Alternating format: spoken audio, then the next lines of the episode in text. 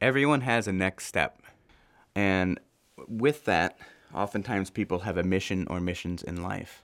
Um, beyond whatever happens, uh, they're committed to accomplishing that mission. It is the case with us, but if you think about it, it's the case with our pets too. They often have a very focused mission. Our dog Frodo, for example, he is a fun, lively dog, but there's a mission that drives even him. That mission is to obtain my wife's Amanda's affection. When Amanda gets home, Frodo's in the window wagging his tail. He'll go through any obstacle in his way to get to the door to greet her. If I hug or show affection to Amanda, Frodo will often squeeze between us. When I'm at home with the kids and Amanda's not home, he's always looking out, waiting for that moment when Amanda will return. His mission is to obtain Amanda's affection. Then there's our cat Bilbo. Now, Bilbo could be sweet and affectionate, he'll rub against your leg and even purr, but this is, has an expiration date. Because if you don't do what he wants after he shows you that love, then he'll be upset. He'll begin to scratch the walls and even slap you with his paw as you walk by. Because Bilbo has one mission to eat. He will eat at all costs and he will try every tactic to get you to feed him. And as humans, part of our mission is to make sure our basic needs are met, like eating, drinking, and sleeping. That's understandable. Please keep meeting those needs. Um, but as followers of Jesus, our mission is to make more and better disciples of Jesus Christ, as outlined in Matthew 28, where Jesus says, Go into all the world and make disciples, baptizing them in the name of the Father, and the Son, and the Holy Spirit, and teaching them to obey all that I have commanded you. So, last week, um, talked about baptism. So, what does it look like after being baptized if we're saying everyone has a next step? And as you think about this, I want you to think about how do you have spiritual conversations? And could your next step be to help someone else take their next step? Let's turn in 2 Timothy chapter 2, beginning in verse 1, to find out what Paul says about this. In verse 1, it says, You then, my son, be strong in the grace that is in Christ Jesus. You know, sometimes in life, we're so busy with the day to day, we take a look at a passage of Scripture, we try to gain some quick application or takeaway without truly trying to understand the meaning. As we approach this passage, let me give you some background on what's going on. You see, Paul is writing to Timothy, who is his spiritual son in the faith. This means that Paul led Timothy to Jesus and has taught him how to follow Jesus. Paul is writing to Timothy from prison.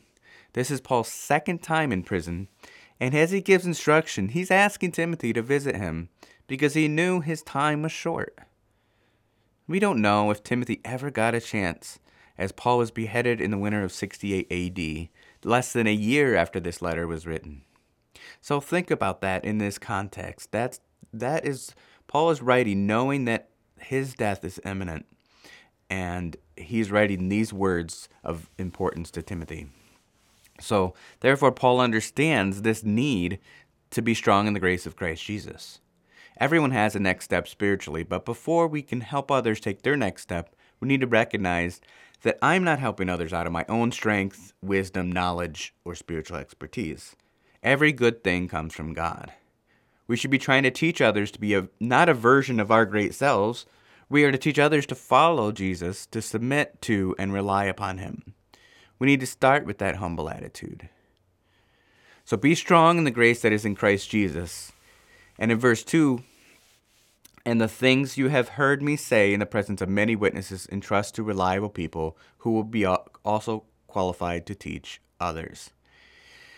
Now, I wanted to share an example with you um, about someone who came alongside me and taught me, and that was my youth pastor when I was in high school. Um, he chose me among uh, five others uh, in the youth group to be leaders. And he taught me how to do my quiet time, my daily time with God. He taught me how to study the Bible.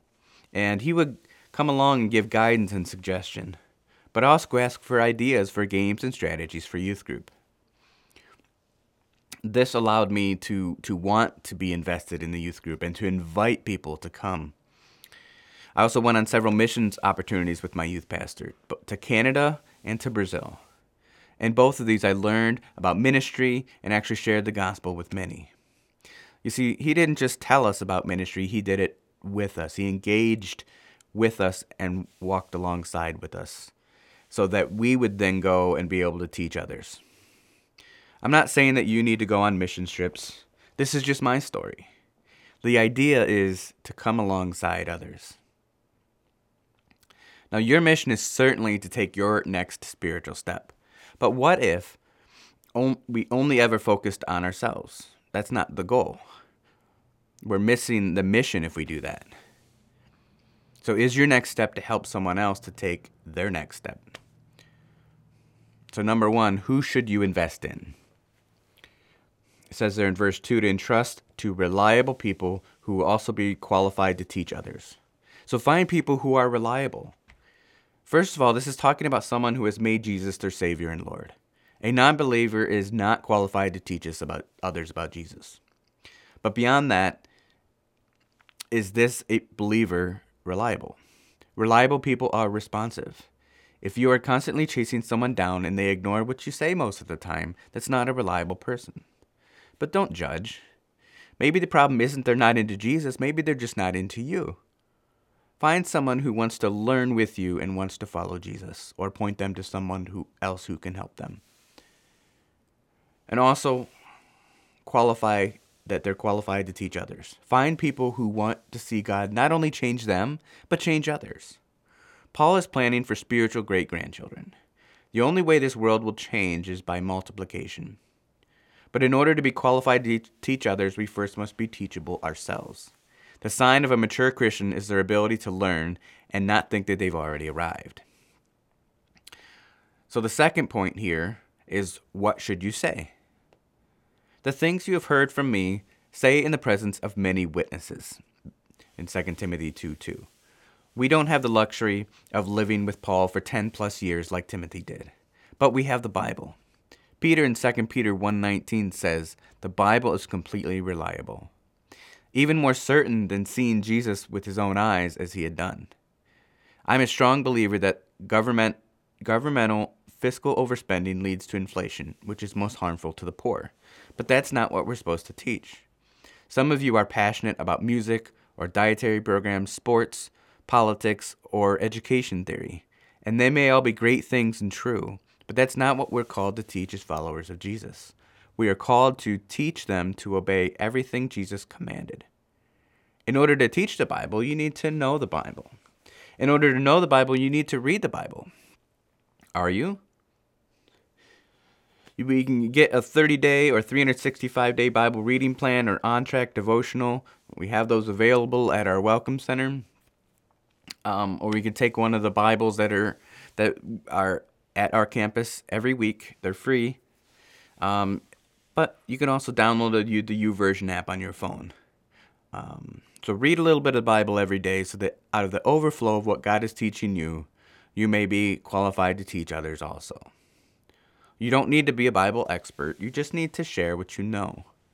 As one of my college professors would always share, please people don't care how much you know until they know how much you care. So what should you teach? Talk about what God has done recently. Share your salvation story. Share your recommitment story. Right now, I'm going to share with you my salvation story and my recommitment story. When I was five years old back in 1984, I recognized my sin and need for a Savior, and I accepted God's free gift of salvation, believing that God sent His only Son, Jesus, to die on the cross for my sins and rise again. I grew up in a Bible believing church with parents who loved Jesus, and I would attend church each week. But as I began junior high, the pull of the world became strong. I did not see the benefits of going to church. I just wanted to fit in at the public school that I attended. I longed to feel part of the group, but I was often very passive and I didn't talk very much. I began to attend high school parties when I got into high school and began drinking a lot of alcohol at these parties. I sort of felt like I belonged, but that was a deception. The lifestyle I was choosing to live was ultimately wrong and not satisfying. I began to realize the error of my ways, and it hit home to me following a beer bash I had at my house while my parents were away. You see, my older sister was responsible for me, and I just ignored her and had a ton of people from school over to the house. Then I found out someone was doing drugs in the house, and I said some explicit words that I won't repeat right now. Um, and my sister had never heard me swear before. After that party, my sister wrote me a letter telling me how much it hurt her that I had that I'd had the party and completely disrespected her. Then she went on to apologize for how hard she was on me. She would often confront me about my explicit rap music that I would listen to. And I know you may not be able to picture it now, but I was that annoying teenager that you heard coming down the road with two 12 inch subwoofers in my trunk, a 250 watt amp, and I was rocking the neighborhood. You could hear me a mile away. So, and, and when my sister apologized to me for how hard she was on me, I was so taken back by this because I was so awful to her. At that point, God began working on my heart. Then one night, my friend and I decided to go to a Saturday night church service at a different church, and God convicted us of the lifestyles we had been living. We knew Jesus, but we were living for ourselves. It was on that night that we said we would stop drinking alcohol, toss our explicit rap music, and pursue Jesus wholeheartedly. See, I sought satisfaction in alcohol in friends, and sometimes in trying to find a girlfriend because I thought I could find it there. But as King Solomon says in the book of Ecclesiastes, it is all vanity or striving after the wind. And I tell you what, I've not had a mistake free life since. I've stumbled at times along the way. But what I do have is a desire to please my Lord and Savior, Jesus Christ, above all else. And my life verse comes out of this time in my life. And that is Matthew 5 6, which says, Blessed are those who hunger and thirst for righteousness, for they shall be filled. So that's one example is that we can share our story with, with people uh, uh, to help to teach them how to follow Jesus. The second part is teaching them to obey, as it says in Matthew 28 20. Our world is weary of words, but it's thirsty for reality. More is caught than taught. I'm not saying you don't need to use words, words are necessary, but they're insufficient. People need to see what living God's word looks like. But to teach others to obey, sometimes it takes honesty about our own failures, and it takes transparency and it means time and meals around a table and maybe working together. So our next point here is how should you approach it? Small groups make that easy. You'll con- you constantly hear me put in a plug for small groups. It's not because small groups in themselves are anything special. It's because connecting with others helps us to reach our goals and and and do our next steps. It might mean reading a Bible, reading reading your Bible or reading a book with someone. The accountability comes from another individual or a group that increases the likelihood that we will read and learn. But maybe you say, but he or she doesn't want to read a book. Well, then maybe he or she is not a reliable person who will be qualified to teach others also. Or maybe they struggle with reading, and so you might want to recommend an audio book or the audio Bible. Maybe someone else will disciple them. But find people who have to, who want to have spiritual conversations with you and start there. Um, some of the questions that, uh, to give examples that you can ask. Um, what has God been teaching you lately? Is there an area of life you're struggling in? And don't forget this last one. What can I do to help you spiritually? So find out where someone is at and then offer to help them to grow with you. You see, because spiritual growth is not a neat, linear, tidy thing. As we as you teach someone in one area, they may be able to teach you in a different area if you're humble enough to receive it. Share your life, have people over, do things together. Jesus lived with his disciples. They did things together. They told stories. I, I think of the example of the Chosen series. Um, this is a, cherry, a series that you can watch um, on Angel TV. Um, and that is, it, it just showed an example of how it might have been for Jesus and the disciples. And it shows how they walked together and they lived life together and how the disciples you know they had doubts and they had struggles and they and they worked through them and they trusted Jesus. And uh, so I encourage you to watch that series because ultimately it helps us to see, um, you know, h- how to walk through life following Jesus. Now, in the next four verses, Paul helps us understand how to do this better by giving three illustrations. All three of these examples reflect intensity and hard work. But even beyond that, we need to have helpful spiritual conversations with other believers. The first one is to disciple others like a soldier. Don't get sidetracked. 2 Timothy 2 3 to 4 says this Join me in suffering like a good soldier of Christ Jesus. No one serving as a soldier gets entangled in civilian affairs, but rather tries to please his commanding officer. To quote someone in our family here at Bridgewater Tunkhannock, I asked Mike Kamichek, who serves as a Marine, um, and he said that in basic training, you learn discipline and become basically trained.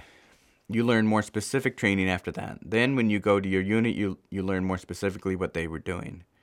We typically get briefed prior to a mission based on intelligence by the commanding officer and other factors. We're also trained to perform the types of missions we did. The training involves tactics and use of equipment. Oftentimes, a battlefield may be prepared with artillery or airstrikes prior to moving forward. If the military forgets its mission and purpose, it doesn't, and if it doesn't believe we have enemies, and if fails to stay up on training, fitness, or upkeep of equipment, they will lose. In the same way, just like a soldier, the preparation for the spiritual battle would be prayer. Also, knowing that we really do have an enemy. The devil is real, and we really have a spiritual battle. So don't get sidetracked from what our mission is. The equipment that we use is the Bible, and it can be misused, so it's important to know how to use it. Everyone has a next step as preparation for the spiritual battle that exists. We must be equipped by learning and understanding God's Word in order to be prepared and then not just know it, but then do what the Word of God tells us to do. The next point that Paul has here is disciple others like an athlete. Don't cut corners. 2 Timothy 2 5 says, Similarly, anyone who competes as an athlete does not receive the victor's crown except by competing according to the rules. So we need to compete according to the rules. Don't make up our own rules. We've been given a guide as to how to work, and that is the Bible. Many people work hard to become the best athlete they can be. They get up early in the morning to work out. They push themselves beyond their limits because their mind is set on a goal to win the game, race, or whatever it is, and to make sacrifices in order to do it. So, in the same way, when we are making disciples, disciple others like an athlete, have that type of commitment and sacrifice. The next point is disciple others like a farmer. Be patient and take time to enjoy the fruit. Verse, verse 6 says, The hard working farmer should be the first to receive a share of the crops. The idea for a farmer is that he works very hard to the point of exhaustion. And back when I preached, back in June, I preached about marriage. I spoke about how if you do something for your spouse, one thing, that's not good enough. You will indeed fall short in your marriage. We need to be doing our best, being patient and giving it our all. Colossians 3:23 says, "Whatever you do, work at it with all your heart, as working for the Lord, not human masters." So, to review, the questions are, who should we invest in? Who should you invest in? Someone who can be reliable, someone who is teachable, and then can go and teach others. What should you say? Share your faith story and what God has done in your life, and share from God's Word how to obey what God has said. How should you approach it? We should approach it with the commitment and tenacity of a soldier, an athlete, and a farmer. In other words, work at it with all our hearts. Now, I do want to say this. Each week, there is a message that you hear on Sunday. And each week, there's an application that is given. And what I want to encourage you to do um, is have a notebook, have something that is specific for sermons that you can write application questions in. When God works on your heart, when you hear a message, write in that notebook what God is teaching you and then what challenge is being made for that week. Because uh, if you're like me, maybe you think about doing certain things or you put a bunch of whole, whole bunch of notes somewhere and you lose them. This way you have one notebook that is specifically devoted to sermon application. So I'd encourage you to do that because you could also use that, you pull it out when you have small group. And that way you are kept accountable for those things where God is working in your life. So, three questions that I want you to think about this week. Who does God want me to invest in? How should I invest in this person? And what next steps does he or she need to take? And right now, I'm going to pray with you to ask God to help you with this. That God would work in your heart, and that God would work in all of our hearts to continue to follow after Him and to help others to take their next step. Let's pray. Dear Heavenly Father, I thank you, God, for how much you love us and care for us. I thank you that you've given us your word as a guide uh, on how to follow you. I just pray that we would be faithful in following after you and that we would be sensitive to the people that you bring into our lives and that we would be open and available to let you use us to reach them. We thank you, God, for how much you love us and care for us, and we pray all these things in Jesus' name. Amen.